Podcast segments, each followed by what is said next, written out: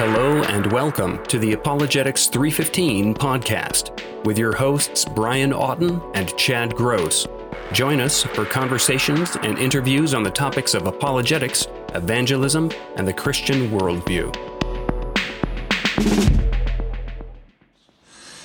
There is evil there that does not sleep. Hello, this is Brian from the Apologetics 315 podcast. And before we jump into the podcast, I uh, just wanted to remind you that it is the end of the year coming up on Christmas, and a lot of ministries are coming to their end of their fiscal year as well. And Apologetics 315 is the same. So we want to remind you that you can partner with us with your financial gift. If you go over to apologetics315.com slash donate, you can make a contribution if you wish. For monthly supporters who give $10 a month or more, we will send you out a free Apologetics 315 t-shirt. I believe you can only get these things if you give. So there's that. We want to thank you for all your support through the year and appreciate any giving you might be doing at the end of the year. So you can head on over to apologetics315.com slash donate if you'd like to make a contribution. Thank you. Well, Chad, it's the end of the year. Christmas is in the air. It actually started snowing over here. Wow. You know, Shire doesn't get much snow, but uh, when it does, the kids run out there and they're making snowballs and throwing them and rolling snowmen and all of that sort of thing. Yes, yes. My girls, as you know, are 14 and 15, and they have been especially into Christmas this year.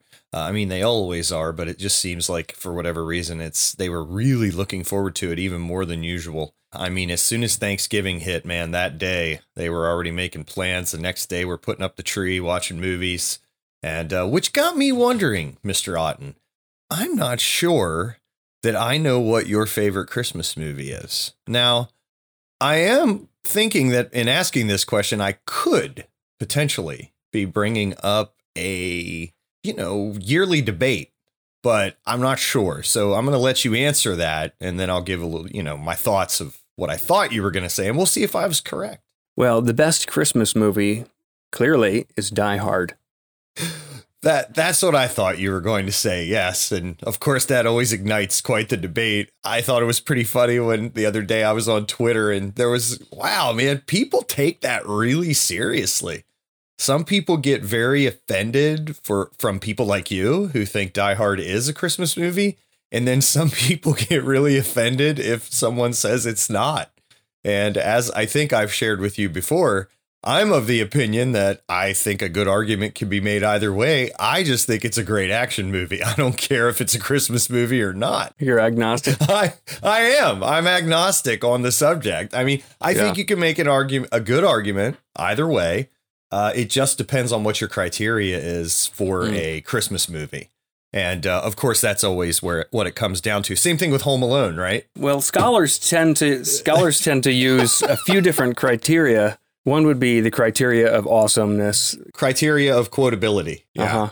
Yeah. I mean, you've got you've got Hans, you've got John McClane, you've got Ellis. I'm your white knight. I like the meme. It's not Christmas until I see Hans Gruber fall from Nakatomi Plaza. Oh, yeah, yeah. But in let's get down to brass tacks here. We are here today to do an interview with one of our favorite returning guests. Yes, Clay Jones is dying hard with a vengeance with us here. Um, today, we're going to be talking to Clay Jones about the topic of the problem of evil and why does God allow evil. And uh, as you may have heard from previous interviews, Clay Jones is a visiting scholar for the Masters in Christian Apologetics program at Talbot Seminary and the chairman of the board at Ratio Christi. He holds a Doctor of Ministry from Trinity Evangelical Divinity School. Clay is the author of the books Why Does God Allow Evil? Compelling Answers to Life's Tough Questions, and Immortal How the Fear of Death Drives Us and What We Can Do About It.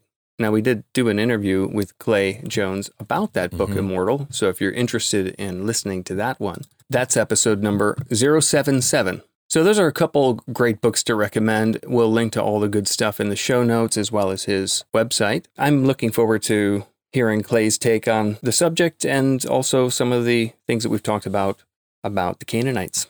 Let's get ready. Switch me on. Clay Jones, thanks for returning to the podcast yet again. Well, I'm glad to be with the two of you. It's a it's always a pleasure. Last time we spoke, 20 some episodes ago, uh, Mhm. we were talking about your book, Immortal How the Fear of Death Drives Us and what we can do about it. So, we wanted to talk to you more about evil and why does God allow evil, is the title of your previous book, Compelling Answers to Life's Toughest Questions. I know you've taught classes over the years on the subject, Clay, and I'm wondering if you could tell our listeners a bit about your background in studying and teaching on the subject before we dive in. Sure. Well, you know, uh, yeah, it started off really with me as a young pastor many years ago. It's amazing how the years go by. Uh, many years ago, when I was a young pastor, I began to understand the glory that awaited us in heaven. And as I began to understand the glory that awaits us in heaven, that's all I wanted to teach on. I wanted to teach on who the Christian was, that we are not, we're not just sinners saved by grace. We are born again. We're filled with the Holy Spirit. We are inheritors of the kingdom of God and things like that. And I just love teaching on that, still do. But then after a while, I thought, well, I understand where we're going. Where did we come from? And so I began to study human evil and what the nature of the non-Christian is like. And so, and I spent many years studying genocide. I still occasionally will read another book on genocide. And once I understood the depths of human sinfulness, and humans are not good to say the least, we are we are not good. Once I understood the depth of human sinfulness, and I understood the glory that God was taking us to, frankly, and I realize some people may think this is kind of crazy, but the problem of evil just largely went away. Uh, I just didn't see it as much as of a problem anymore. Somebody then said, You ought to write a book on it. And, and so I thought, That's great. And he said, You'll probably get this uh, publishing contract in a few, in a couple months. Uh, you'll have this book out in a year. Well, it took 23 years for the book to finally come out. And uh, which was good though, because I then was teaching at Talbot School of Theology, teaching, you know, Master of Arts and Christian apologetic students on why God allows evil. You know, of course, shockingly, they didn't always agree with me. And so we would have a lot of back and forth and and there'd be a little bit of argument, whether in person or online in our on, online discussion groups. Uh, that was really honed my book. And so I really thank God that it didn't come out right away, that I really had all those years to spend really evaluating various truths and, like I say, honing various arguments and, and stuff. And so actually, so that's kind of in a walnut shell, I guess that's kind of a, what came about. Yeah. So you've been studying it for quite a while and firsthand experience teaching and honing that, as well as dealing with it on a pastoral level and a personal level through the things you've gone through as well. And I think we should start off just by talking first. You know, well, we've got a lot of different streams we could go down, if you will. But how do you define evil when you're teaching about this subject? Maybe that's page one. Well, that's a great, that's an important question, of course. And and we there's two types of evil. There's moral evil, drunk driving, rape, you know, murder, gossip, slander. Those are all moral evils. And then there's natural evils. Uh, and natural evils are such things, of course, as tsunami, earthquake, tsunamis, death by natural causes, cancer. Those are all natural evils. And so those are the two types of evil. Evil is really the absence of good. And following a little bit Augustine there, but evil is the absence of good. I think it's more than that, but but that's at least what it is. Is is just as darkness is defined as the absence of light, so evil is defined as the absence of good. And I, anyway, that's the best I can do for on that topic anyway. Yeah, a lot of people would try to think of evil as a thing or an entity, or maybe they take it to be like, oh, this is some evil power or force. But in in, in other words, you're saying it's sort of a privation or it's lacking what the good that should have been there. Right. Uh, evil is not a thing. If there was some blob in the universe that was evil, we would have a very difficult time understanding why God allowed that evil blob to exist. Evil's not a thing, definitely not a thing. Evil is a misuse of the will. And the thing about misusing the will is, I believe, and in fact, most Christians that most people who work on theodicy, you know, the art, what the justification of God on why He allows evil, most people uh, agree that natural evil came into existence as the direct result of moral evil. When Adam and Eve sinned, God, one of the first things He does is He curses the ground, and He says, "Cursed is the ground because of you." Uh, there were other things that were part of the penalty, but he says, "Cursed is the ground because of you." And I like to, you know, the way I put it is, what evil, what natural evil, what cancer, what COVID, what you know, tsunami for that matter, what couldn't have occurred from God looking at planet Earth and saying, "I curse you." I argue, and as do many, uh, do, do many people who are doing theodicy or answering the question of why God allows evil, that the natural evil is the result of moral evil.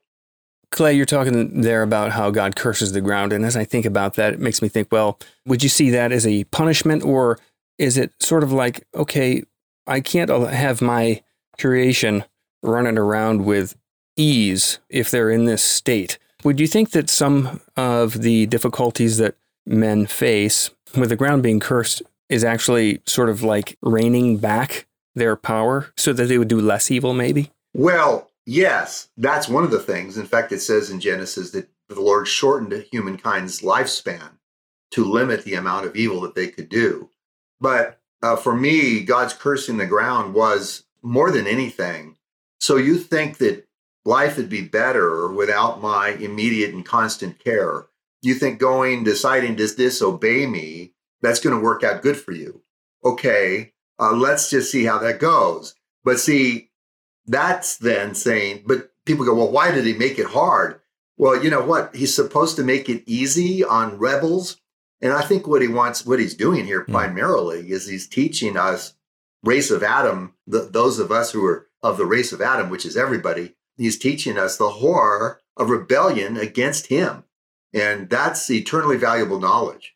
And so, a- anyway, I think that's that's hugely valuable. And yeah, is it is there some sense of punishment there? Oh yeah, surely, absolutely. You know, he says, on the day that you eat of it, you will surely die. And he says, oh, I told you. But that's but I think the major reason is is to say uh, to teach us the horror of re- of rebellion against God. And like I say, that's eternally valuable knowledge. Thanks for that. You know, and I wanted to say that one of the things I got from reading your book throughout, sprinkled in there, is this theme of God using certain things to teach and to show to get the message across without words. and maybe that harkens back to that C.S. Lewis quote where pain is sort of like God's megaphone. Right. Uh, God's trying to get our attention. And it's interesting to me. I think, you know, humans live, as I point out in my book, Immortal, right now, about 78 years on average. Uh, humans live about 78 years. Could you imagine if humans lived a thousand years? Look at how arrogant people are in mm. the face of only living, you know, say uh, 40 years or 80 years. Look at how, how arrogant they are, even though they know they're going to die. Can you imagine if we were going to all live for a thousand years and or 10,000 years? And so God has made it to the point where it's like, I'm going to show, you know, I'm, I'm going to humble you. And he did humble us. And by the very fact that we're all going to die, is a very humbling thought. And, and that's good for us. And like I say, that's eternally valuable knowledge. You know, in your book, you wrote this. You said, We're not trying to defend the God that the skeptic would worship. After ah. all, the God that the skeptic would worship doesn't exist. We are explaining what the Bible says about the Lord's reasons for allowing evil. I was wondering if you could just talk a little bit more about that because I, I that really jumped out at me, and I think it's something that more apologists need to hear and to kind of get their mind around. I'm glad you asked that, Chad, because I, yeah, I'm glad to address that more fully. I think a lot of apologists are blowing it, frankly, when it comes to the problem of evil. Hmm. Uh, it, because what they're doing is they're saying, well, if there is an all good and all powerful God and evil exists, how does that all good and all powerful God exist? Like there's some, you know, like we're going to just use this large concepts of, of God. I'm not defending some concept of God. Uh, I'm defending the Bible's, what the Bible tells us about who God is. That's what right. I'm defending. Right. And people may not like that, but that doesn't matter because I'm not trying to defend a God that they would worship. And sometimes people will say, well, I, I won't worship a God like that. Well, if Christianity is true, you'll get a chance to talk about that. Well, I don't think you will really at the judgment. I don't think you have much of a chance really to talk about that. But, and I think Christians are making the mistake of trying to make God in some sense logically palatable my theodicy is completely the theodicy I present is not just mine. C.S. Lewis said something similar all the way back to Augustine and so on. But the theodicy that I'm presenting is logical to the core. There's nothing illogical about it. But when I, but I'm giving the Bible's answers as to why God allows evil. What what does the Bible say yeah. about what God allows evil? And sometimes people go, "Well, I don't believe the Bible." That's your choice. But if you're asking me as a Christian to explain why the God that I worship allows evil, and that's what they're doing, right? There's, mm-hmm. They're not just saying, why does some concept of God out there, why does he allow evil? They're asking me, hey, Mr. Christian, why does the God that you worship allow evil? Well, the Bible's my answer.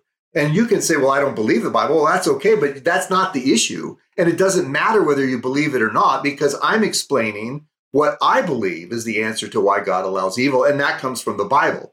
Yeah, well said. Yeah, I, I told Brian lately, the more I study and the more I do the podcast and the more I learn, the more I'm starting to understand that this idea of defending a generic theism might be easier, but it, you also relinquish a lot of the ammunition that you would have to answer the objections. And so, if there are good arguments for the Bible, then why not defend the whole enchilada? Right. I think that's exactly right. You know, why, you know, just we're going to just defend this sort of what's the ultimate conception of what a God would be. I'm not interested in that. I'm defending the God of the Bible. Amen. And I think too, I think sometimes in in just when it comes to defending the existence of God, I think sometimes we get way too philosophical. Mm. If you look at if you look at the book of Acts and the way they preached, they re, they constantly appealed to the resurrection of Jesus. When Paul was in Athens, you know, he says, he said a day when he will judge the world by the man he's appointed. And then he says, he's given proof of this to all men by raising him from the dead. I do like the kalam. I like the cosmological argument just to start off with sort of a there we have reason to believe there's a God, but then I go right sure. to the resurrection from there because I I think things like well, I'm gonna get some people are not gonna like this. I think the ontological argument is largely a waste a waste of time. I mean, it's just so you know. Anyway, I, I, that's what I think. Pretty abstract. Yeah. One uh, thing I was thinking about and chatting with Chad about there about your book is that sometimes uh, seems to me a skeptic or a critic will raise the problem of evil and uh, the things that they say God has done that uh, is uh, mean and nasty and judgmental.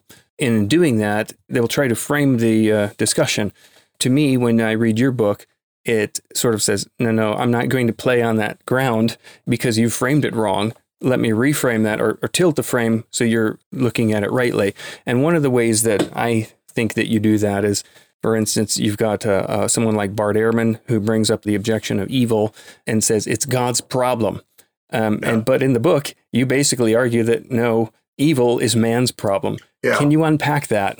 Yes, I if you really study humankind and when it comes to torture and mass murder, uh, genocide, one of the things that was most fascinating to me, well, I was reading, I think it was a book called The Rape of Nanking. In 1937, Japan invaded Nanking, China, and raped, tortured, murdered about 300,000 Chinese in Nanking, China. And Iris Chang's point, one of her points, and who wrote that book, and was humans do this. And then um, I've assigned to my classes a book called Ordinary Men by Christopher Browning. And the point of his book is, is in fact, the subtitle of his book is Reserve Police Battalion 101 and the Final Solution in Poland. And Browning concludes, he says, I could have been the killer or the evader. Both were human. But anyway, in researching these things, all of a sudden there's a truth that dawns on you. And it's and, and it's quite an amazing truth. And that is this is what humans do. Humans do this. Humans do genocide.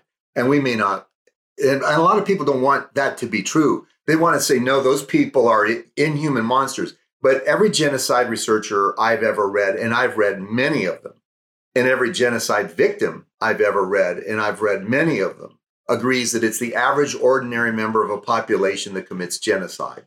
The genocide is not something that just some really bad people happen to do. That's just uh, it's just simply not true. And anybody that studies genocide long enough will come to that conclusion. I've got a quote uh, by uh, George Kren and Re- Leon Rappoport. George Kren's a historian. Leon Rappoport like psychologist, and they said what remains and is a central deadening sense of despair over the human species. Where can one find an affirmative meaning in life if human beings can do such things? Along with this despair, there may also come a desperate new feeling of vulnerability attached to the fact that one is human. If one keeps at the Holocaust long enough, then sooner or later the ultimate truth begins to reveal itself. One knows finally that one could either do it or be done to. If it could happen on such a massive scale elsewhere, it can happen anywhere. And I, I, I just can't agree more. One more quote from Hannah Arendt. Adolf Eichmann, who was the administrator of Auschwitz, when the war ended, he fled to Argentina. The, the Israelis captured him in Argentina, brought him back to uh, Jerusalem to stand trial. And Hannah Arendt witnessed the trial, and she wrote a book entitled Eichmann and Eichmann in Jerusalem, a report on the banality of evil. And she said the main trouble with Eichmann was that there were so many like him, neither perverted nor sadistic, that they were and still are terribly and terrifyingly normal. And this is the lesson, by the way, I just can't emphasize this enough. This is the lesson of every genocide researcher I've ever read. Again, every genocide victim, too. This is their conclusion, too. Elie Wiesel, who was in Auschwitz, said, uh, deep down, man is not only an executioner, not only a victim, not only a spectator, he's all three at once. Uh, Alexander Solzhenitsyn, who wrote the Gulag Archipelago and himself spent eight years in a Soviet Gulag, he says, this is, you know, basically, this is what humans do, that humans do this. And the reason, by the way, that Jews never believed that the Germans were worse people than them, that there was something, the reason they didn't believe that is because so many Jews helped the Holocaust occur.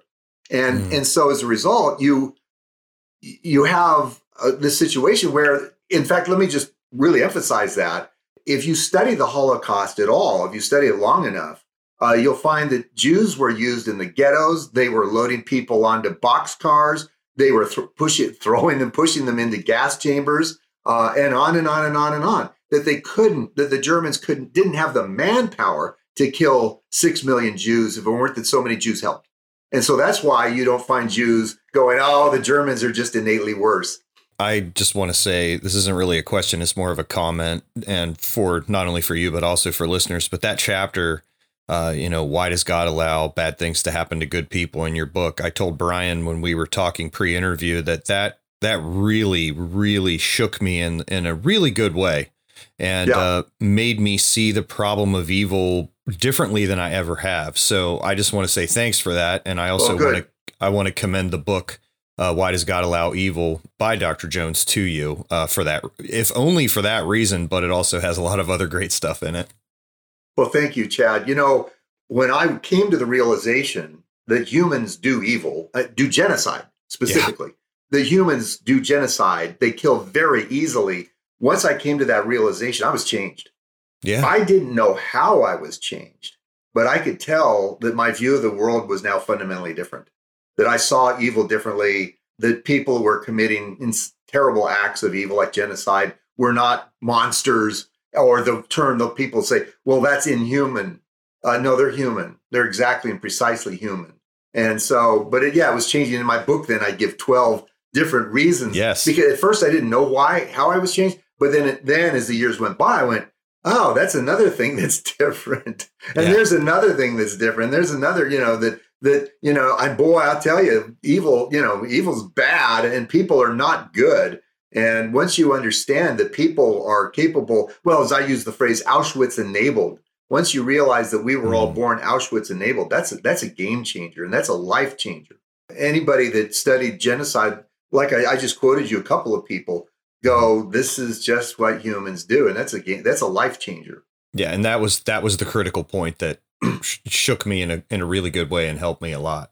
Uh, you know, it's the perennial evergreen question. Uh, you know, why does God allow evil? You know, this is often said when someone observes some terrible suffering of a child, for instance, or a natural disaster killing thousands. And then maybe there's a lot behind the question, like, hey, that's not fair. This shouldn't be happening. Uh, why would God allow this or maybe cause this? But whatever's behind that question, many, many different things can be there. One thing I see is that once you argue that man is the one who has the problem, who is evil, yes. the question changes from why does God allow evil to why does God allow humans? That's right. And uh, can you kind of talk talk a little bit along that line? Yeah, I, I think that's exactly correct. Why does God allow humans? And the answer, I think the short answer is because God, the Lord wanted to create creatures that had free will. And you cannot give a creature free will and not allow them to use it wrongly. Now, I think that humankind, in my opinion, has a more specific purpose even than that. We know that the angels rebelled and that sometime long ago there was an angelic rebellion in heaven. Then we know that God created hell. And I think, I argue in the book, in the epilogue, that God created hell after uh, Satan rebelled and before it created humans. Because Jesus says, you know, I'm, you're going to depart into eternal torment that was created for the devil and his angels. In other words, it doesn't sound like humans were necessarily in view.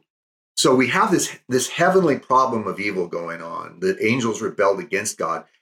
God could have just wiped all the angels out, but would that would that have accomplished? Wiped out all the bad angels. What would that accomplish except for they the the other angels that go, whoa, might makes you know might makes right. Disobey God and He destroys you. you know He He stomps you out if you disobey Him. So don't disobey God. That doesn't. That's not a lesson. So I think what the Lord did is He created humankind who are in many ways like angels, and He gave them the chance to rebel against Him. And now humans are learning these lessons about, uh, and angels are learning. In in Ephesians chapter 3 it says that it's now 310 I think it's now through the church the manifold wisdom of God is being made known to the angels and principalities in the heavenly places that they're learning from this too. And by the way if you read Revelation chapter 12 Satan was cast out of heaven when? Because of the Messiah. Jesus death on the cross Jesus willingly going to the cross invalidated Satan's claim that no one's good. Jesus was good, he didn't sin. Satan was cast out of heaven. But notice something then that the Lord resolved the heavenly, partially anyway, the Lord resolved the heavenly problem of evil on earth. And mm. uh, I, I, on the, at the resurrect, at the death and resurrection of Jesus, and I think that's very interesting.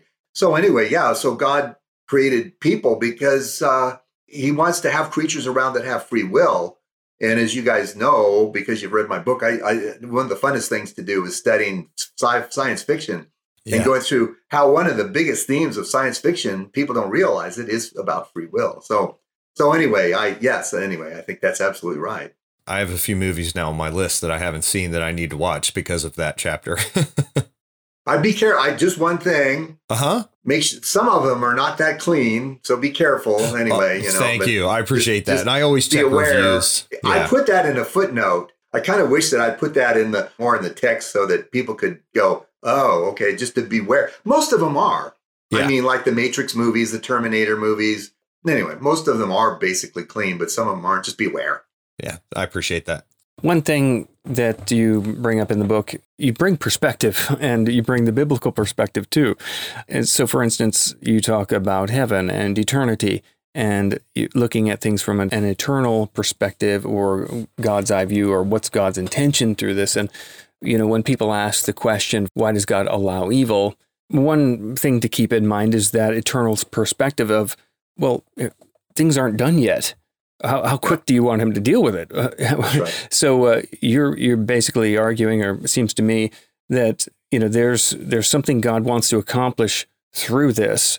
Um, right. it, the game, the story is not over, and He does tell us what the end will be. That that evil is ended. Well, we have an opportunity to learn the lessons and right. obey or or not. And and I think that one of the biggest things about heaven, I I argue that we're going to have free will in heaven, yet not sin.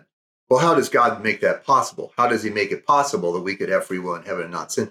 I give seven reasons in the book.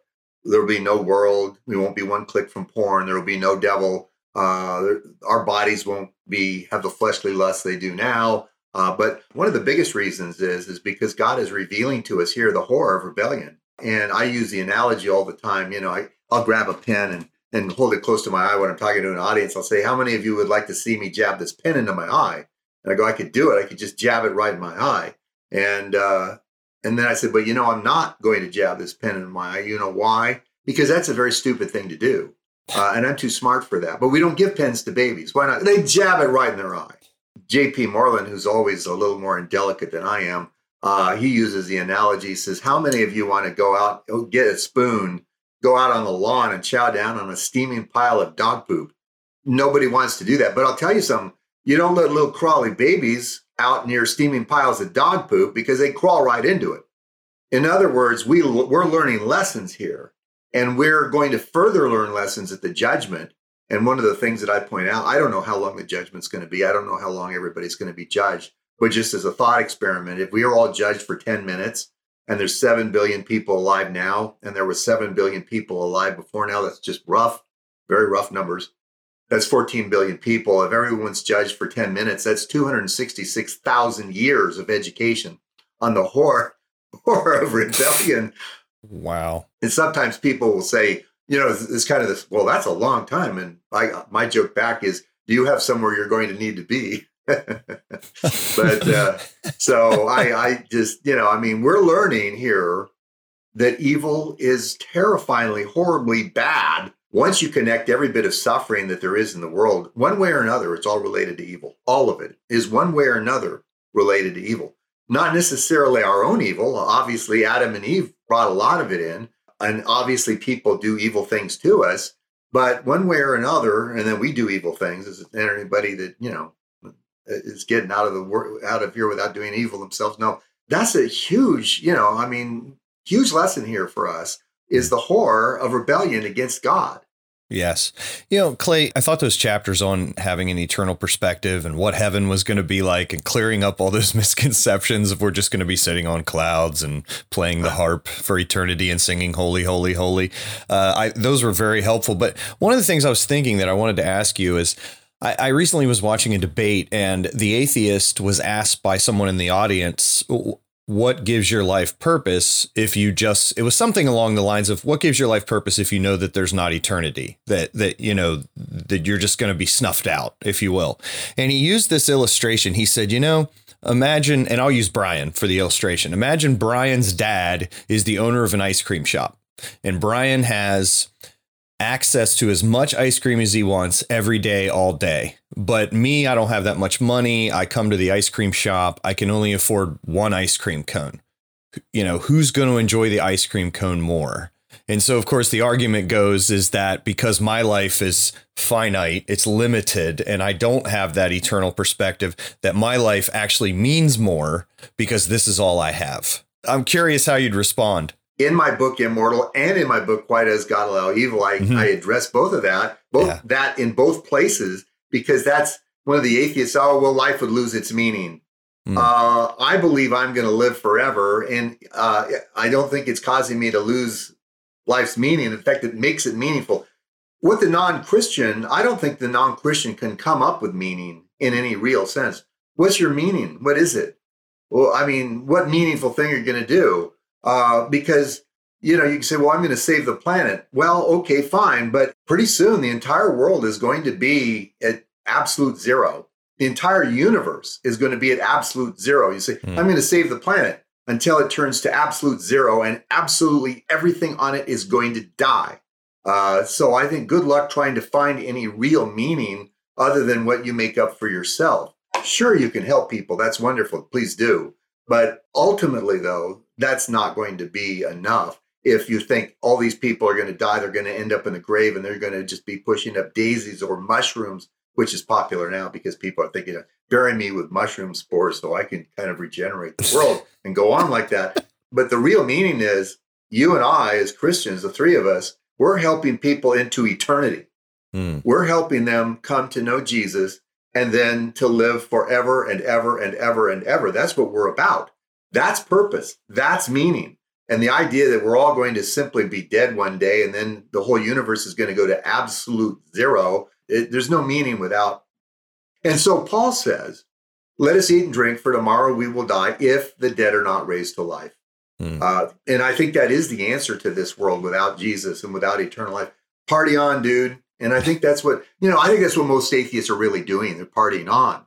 Mm. Uh, uh, you, you, you, know, name the hospital uh, group or that was was formed by atheists. you won't find one. atheists never started a hospital, a hospital chain. I don't know of a hospital that atheists said, hey, let's start a hospital. They just, you know, they're out doing other stuff. And like I say, Paul said, let us eat and drink, for tomorrow we will die if the dead are not raised to life. I want to come back around to another aspect of the problem of evil. And some people will, and what we've already talked about, it's uh, man's problem. And why does God allow man or humans? But that being said, we have talked about man being evil and, and being disobedient. But people might still be wondering where does things like what we might call natural evil come in? Like hurricanes, volcanoes, natural disasters, things like that. And, and in the book, you talk about Hurricane Katrina. So I wonder if maybe you can unpack that just to bring clarity for any listeners who might be thinking, well, you're you're talking about man's evil. I'll, I'll agree with that, but how could God allow Hurricane Katrina? Well, you know, with that one, with the New Orleans, uh, that was hit New Orleans. I always think that that's a rather amazing thing to bring up. I've you know heard people bring that up and uh, I'd sit there and go, well, let's think about it. we built a city below sea level, uh, and we built it with walls that we knew could not withstand a hurricane beyond category three, when hurricane categories four and five are already a regular part of our existence. So we built a city below sea level that could not withstand threats uh, that were common to our existence. It wasn't like when Katrina hit, we went, whoa, you know, they only thought hurricanes go to three. And then when Katrina hit, they went, they go to five. Who knew? Uh, we we knew that, and as Solomon said, you know, when a man's folly brings his way to ruin, his heart rages against the Lord. But let me go with a little different aspect because what often I hear is very specific cases. Uh, well, like Katrina, but let me, you know, people say, why did God let a four-year-old Kaylee die of cancer? Why did He do that? And mm. what I do is, is when they do that, I expand that out uh, because they're just asking one one particular instance. And, and I don't know why God might allow one particular instance to occur, but uh, I know why God allows people to die. But here's what I always say is I'll say, when it comes to, I'll say, but it's not just cancer, right? You don't think God, it's not just Kaylee. Well, start off with Kaylee. Well, it's not just Kaylee, right? You don't think God should let any child die of cancer 100% of the time. Never occurs otherwise. Oh, of course, God shouldn't let any child die of cancer. I mean, that'd be pretty weird if you just, no, no, I don't care if other children die, just Kaylee. But anyway, uh, and then I say it's not just cancer, right? It's other diseases too, right? I mean, you don't think they should die of other terrible disease? No, of course they shouldn't. And I say, you don't think they should be raped and murdered, right? No, of course not. You don't think they should be burned in fire, fires or drowned in pools? No, no, of course they shouldn't. And so finally, you know, I say, well, to what age do you think children should be indestructible? Most people laugh at that point because they realize that indestructible children is kind of a, you know, ridiculous thing. But, you know, once you begin to say, well, let's see, because what they're really saying in all these things is God should have made the universe differently than he did. And my response to that is always, okay, without taking away free will, tell me how God will either greatly reduce suffering or eliminate it entirely without but you can't take away free will because if you take away free will then I could do it too. Fine. We we've hmm. now got no suffering. Honestly, the response to that is almost universally uh, they get angry and they go, Well, I don't know, I'm not God. Hmm. Well, in other words, they don't have, they can't think of a way. They can't think of a way that God they could either greatly reduce or eliminate suffering and still give creatures free will. They they don't have anything. The cupboard is their intellectual cupboards are bare. And so anyway, I, I and I think that's just a hugely important point. When somebody brings up one type of evil, say, well, it's not just that one type that's a concern to you, right? I mean, and then just keep going you don't think these other evils are okay. I mean, for when it comes to fires, people go, well, why does God let William Rowe, the atheist, uses this the example of this fawn that's terribly burned in a fire? yeah, says, it's very popular. He says, and this fawn lies there for several days in agony and finally dies. Why did God let that happen? And my response to Rowe would be, well, it's not just that fawn, right? Yeah. You don't think that any fawn should die in the fire, right? And you know, it's not just fawns, right? It's you don't think adult deer should die or you know, what about field mice? Do you think they should die? No, it's, and I just keep going. And, and this is argumentum ad absurdum, where you just argue this to absurdity and show the absurdity of it. Uh, I mean, you could argue, say, well, God shouldn't let lizards die. Well, how does he keep that from happening if somebody sets a fire in a forest? And how does he keep all the animals from harm? Does he do millions and millions of miracles? Well, he's not interested in that because, and here's one of the key points God's not interested in making his existence too obvious. And this is called divine hiddenness. And I 100%, in fact, David even said in the Psalms, truly you are a God who hides himself. But God gives enough evidence of his existence so that those who want to believe will have their beliefs justified, but not so much evidence of his existence that those who don't want to be, believe will be forced to feign loyalty. God could have, as I mentioned in the book, God could have made it so that when we looked at but the ceiling, we could kind of see through it, kind of see a giant flaming sword. Yeah. And if anybody ever disobeyed God, that giant flaming sword cut them in half. Hmm. God could have made the universe like that. How many people would be Christians? All of them. How many people would be worshipers? I don't think you get any worshipers in that world, not any. So God has to, so like I say, and C.S. Lewis said the same thing. He says, he says the evidence for God cannot be like a multiplication table because then we would have no choice but to believe it. And so he doesn't give so much evidence where people go, well, of course there's a God, duh. And, uh, you know, I mean, because he wants us to, what he's basically doing is he's allowing us to act, to be, as Two Live Crew put it, you know, to be as nasty as we want to be. And the answer to that is indeed, we want to be very nasty indeed. Uh, Brian, that's the first time we've had a philosopher quote Two Live Crew. I just, I just wanted to point that out. Great. Quiet down. I'm downloading that right now. Okay. So, uh, seeing it's so popular these days, let's transition to a different question. And that is sort of our little bunny trail we wanted to make sure we embarked upon. And that's thinking about the Old Testament quote unquote atrocities, such as the conquest of Canaan and uh, what people would say is genocide and that, that sort right. of thing. Hey, uh, you're saying God's good and man's the evil one, but now God's commanding these evil things. Are these are evil? These are clearly God says don't kill, but now He's telling everyone to eradicate uh, the Canaanites. Uh, how do we look at that from that moral perspective? Right. Well, that's uh, of course a huge question, and I've spent many hours on that topic. I've taught on a lot. Uh, Paul Copan, who I know you had on just recently, uh, and I have spoken on that topic together, at least on two different occasions. And the thing about that is, is let me start off by saying, anybody that wants to know more, and it's free, Google the words "We don't hate sin, so we don't understand what happened to the Canaanites," uh, and you'll find my. I did a Philosophia Christi article in 2009 on that, and what I did is, is I documented with my wife's help, by the way, because I came in with a stack. I mean, a stack of Canaanite primary source documents, hmm. and I hand these to my wife. And this is going to sound funny. It tells you what kind of woman I married, but which is good, by the way. Not bad, not bad. but anyway, I hand these to my wife, and I say, "Hey, read these." And she goes, "Okay." And uh, so uh, she put a post-it note whenever she read something that was really disgusting. She put a post-it note by it, and then you know, I took the book and would look at the place with a post-it note and go, that really is disgusting on what the Canaanites were doing according to their own primary sources. Uh, and I'll give you just one example, and this is this is about as gross as it gets. We know that the Canaanites, uh, from Canaanite primary source documents, that Baal raped his sister while she was in the form of a calf 77, even 88 times. Now that's you got to be pretty perverted to be combining rape incest, and bestiality into the same act.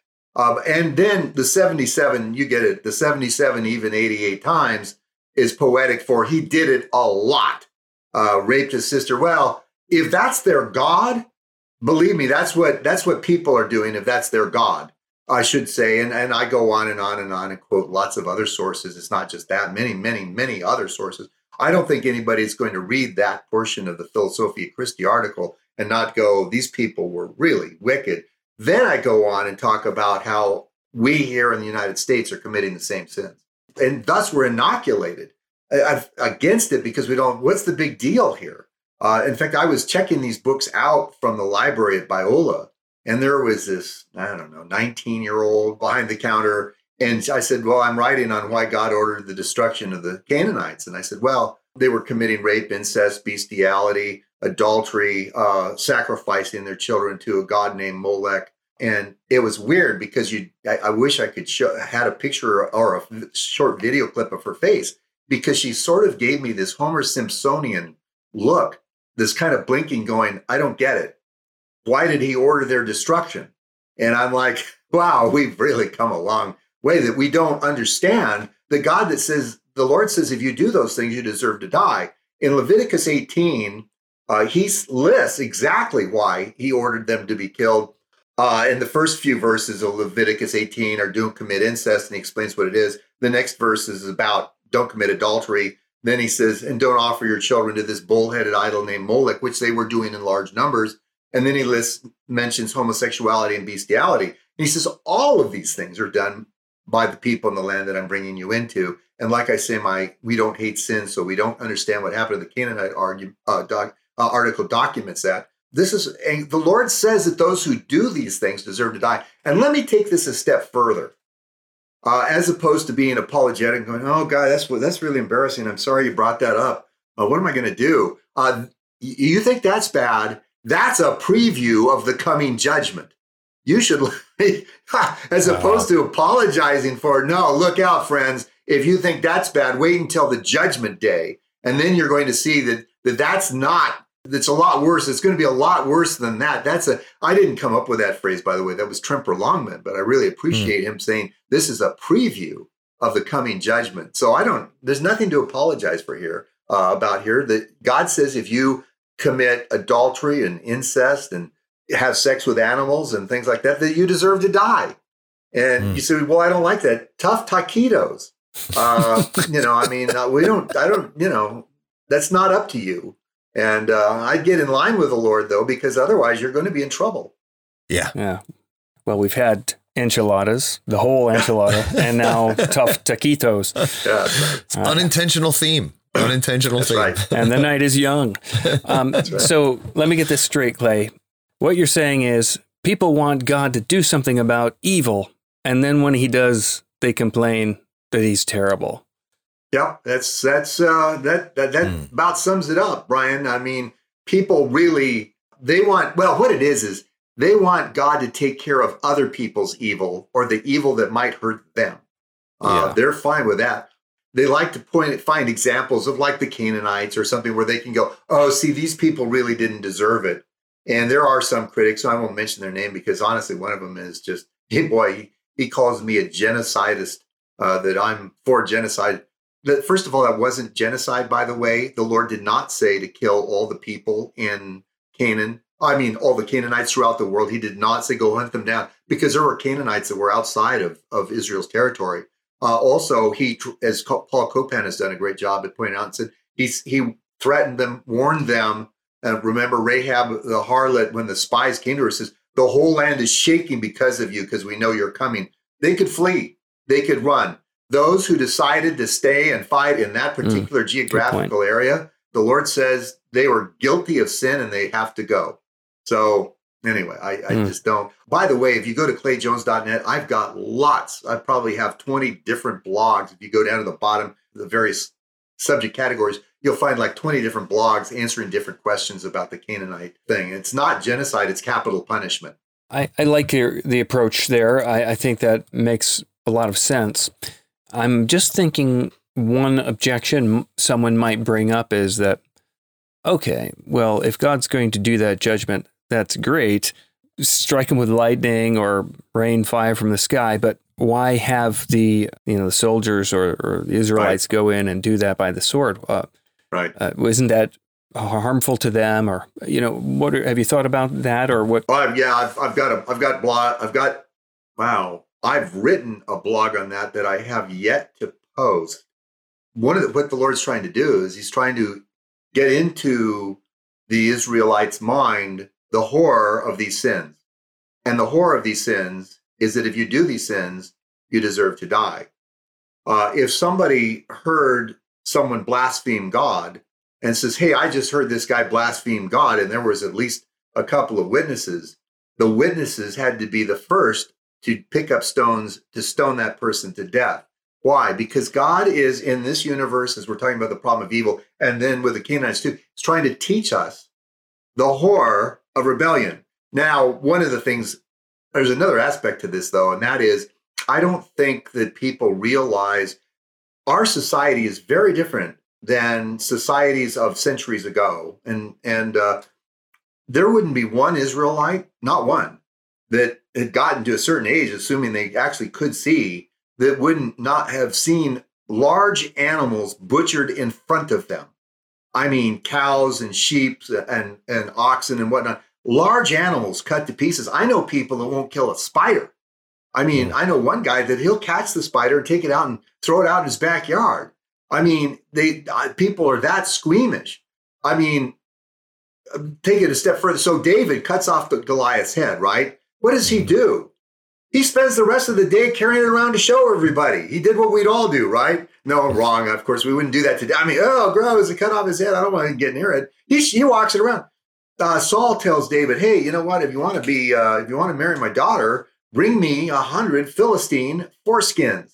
Uh, David, wow, you know, I'd like to be part of Saul's family and be in the royal family, and so he goes out and brings two hundred Philistine foreskins. Now, you know very well that he wasn't telling these Philistines, "Hey, stand there real still for a few minutes uh, while I, uh, you know, trim you." Uh, what he was doing instead is he was, you know, I mean, they, he and his men were lopping their penises off. Uh, and can you imagine? And David brings this big bag of penises or whatever, and you know, throws it on the ground and says, "Hey, count them. I've, I've brought enough."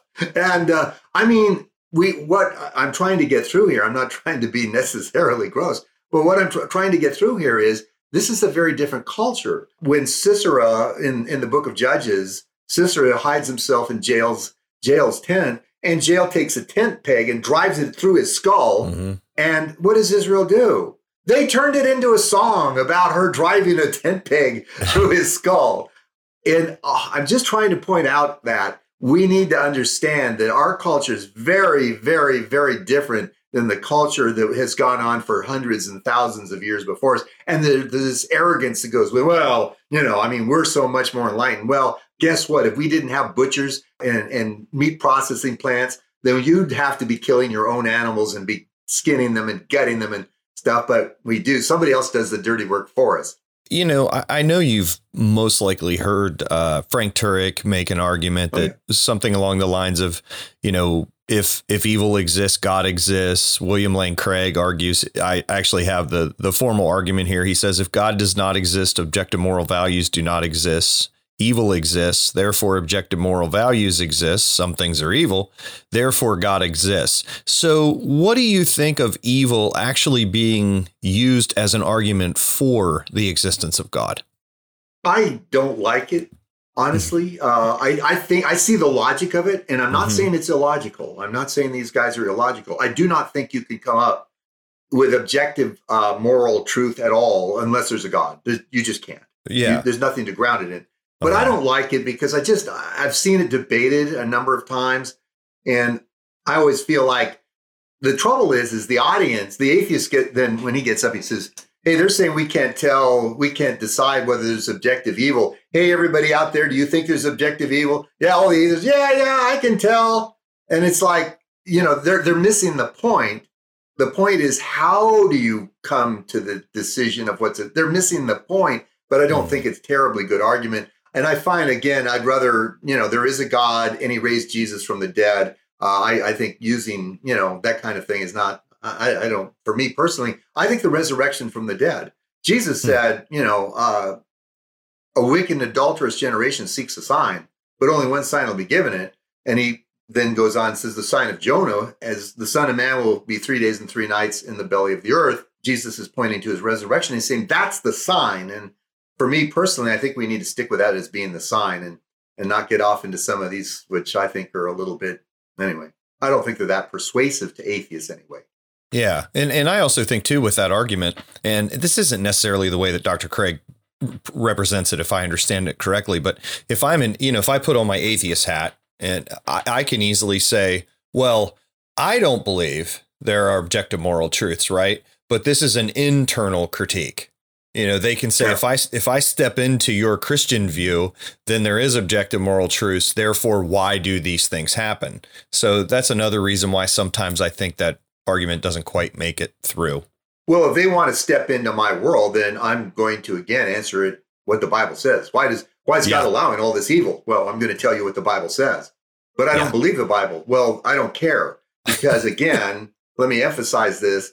You're asking me why the God I worship allows evil. And I believe that the God that I worship has given us the Old and New Testaments. And so I'm going to explain that from there. That you don't Mm. like that's irrelevant. I'm not trying to defend a God that you would worship because the God that you would worship doesn't exist. right. Well, Clay, we're coming up towards the end of our time together, and I really want to encourage our listeners to go and look at his book, Why Does God Allow Evil? You can find more information and, and blog posts at clayjones.net. But, Clay, before we go, we've talked about the problem of evil, and we talked a little bit about suffering and things like that, and briefly about heaven and eternity. And I wonder what encouragement you might have to people who have gone through difficult times, who are maybe going through suffering and that sort of uh, experience, and how you might speak a word of encouragement to them today. Uh, thank you for that. I, I tell you, by the way, I'm struggling with some serious health issues right now. Presently, uh, I have found out just recently I have AFib, which is atrial fibrillation. In other words, my heart isn't running right.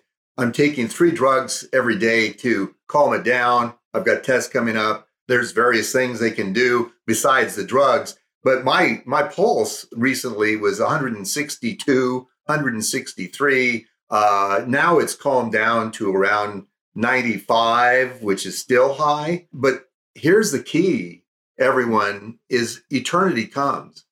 Paul says, and Jeannie and I quote this verse to each other uh, all the time. And before we go to bed, we'll pray and then quote a Bible verse together. And, you know, Paul says, this slight and momentary affliction is preparing for us an eternal weight of glory Hmm. beyond all comparison. As we look not to the things that are seen, but the things that are unseen. For the things that are seen are temporary, things that are unseen are eternal. And I, I missed the first part of that verse, it just occurs to me, which is so we do not lose heart, though our outer being is wasting away, our inner nature is being renewed day by day. And then it goes on and says, the slight momentary affliction. And by the way, when Paul says the slight momentary affliction is preparing for us an eternal weight of glory beyond all comparison, when he says beyond all comparison, he means that literally. That's not metaphor. Uh, that's not hyperbole. He means that literally because if you think about it just for a minute, if Christianity is true, you're going to live forever and ever and ever and ever. I sometimes will say, you know, if we were to tat, uh, you know, wherever you're seated, if you were to take a timeline uh, and you went out past the Milky Way galaxy, and the timeline represented a centillion years. A centillion is a one with 303 zeros after it. Your life on a timeline of, his, of a centillion years, even if it, went, if it went past the Milky Way galaxy, your, time, your life would only appear as a point. That's how big a centillion years is. Your life would only appear as a point. Now, if you put us in a timeline of, of that same timeline as now representing eternity, and you put a centillion years on that timeline, it would only be represented as a point. You're going to live forever and ever and ever and ever. And we need to get past Satan has done his best to make heaven look like a place you don't want to go. We're all going to be sitting on harps, uh, sporting flightless wings, and singing nonstop, sitting on clouds, you know, playing harps, and you get the point. None of the Bible doesn't teach any of that. None of that is true. And in fact, the scripture says heaven is most often compared to a banquet. And I just think people need to put wrap their minds around that a little bit. Uh, it, most often in the Old and New Testament, is compared to a banquet.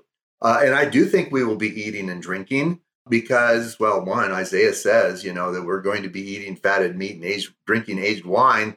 Jesus ate at- in his post resurrection body, in his glorified body, Jesus still ate food. Anyway, I, I just, uh, we, we've got to get this right. Uh, Satan's tried to make heaven look like a place you don't want to go. And I don't want to offend anybody necessarily, I don't care that, much. But uh, about this, what I'm going to say. But, um, you know, when it comes to pleasure, God created them all. In fact, God was the one that made orgasms possible, everyone.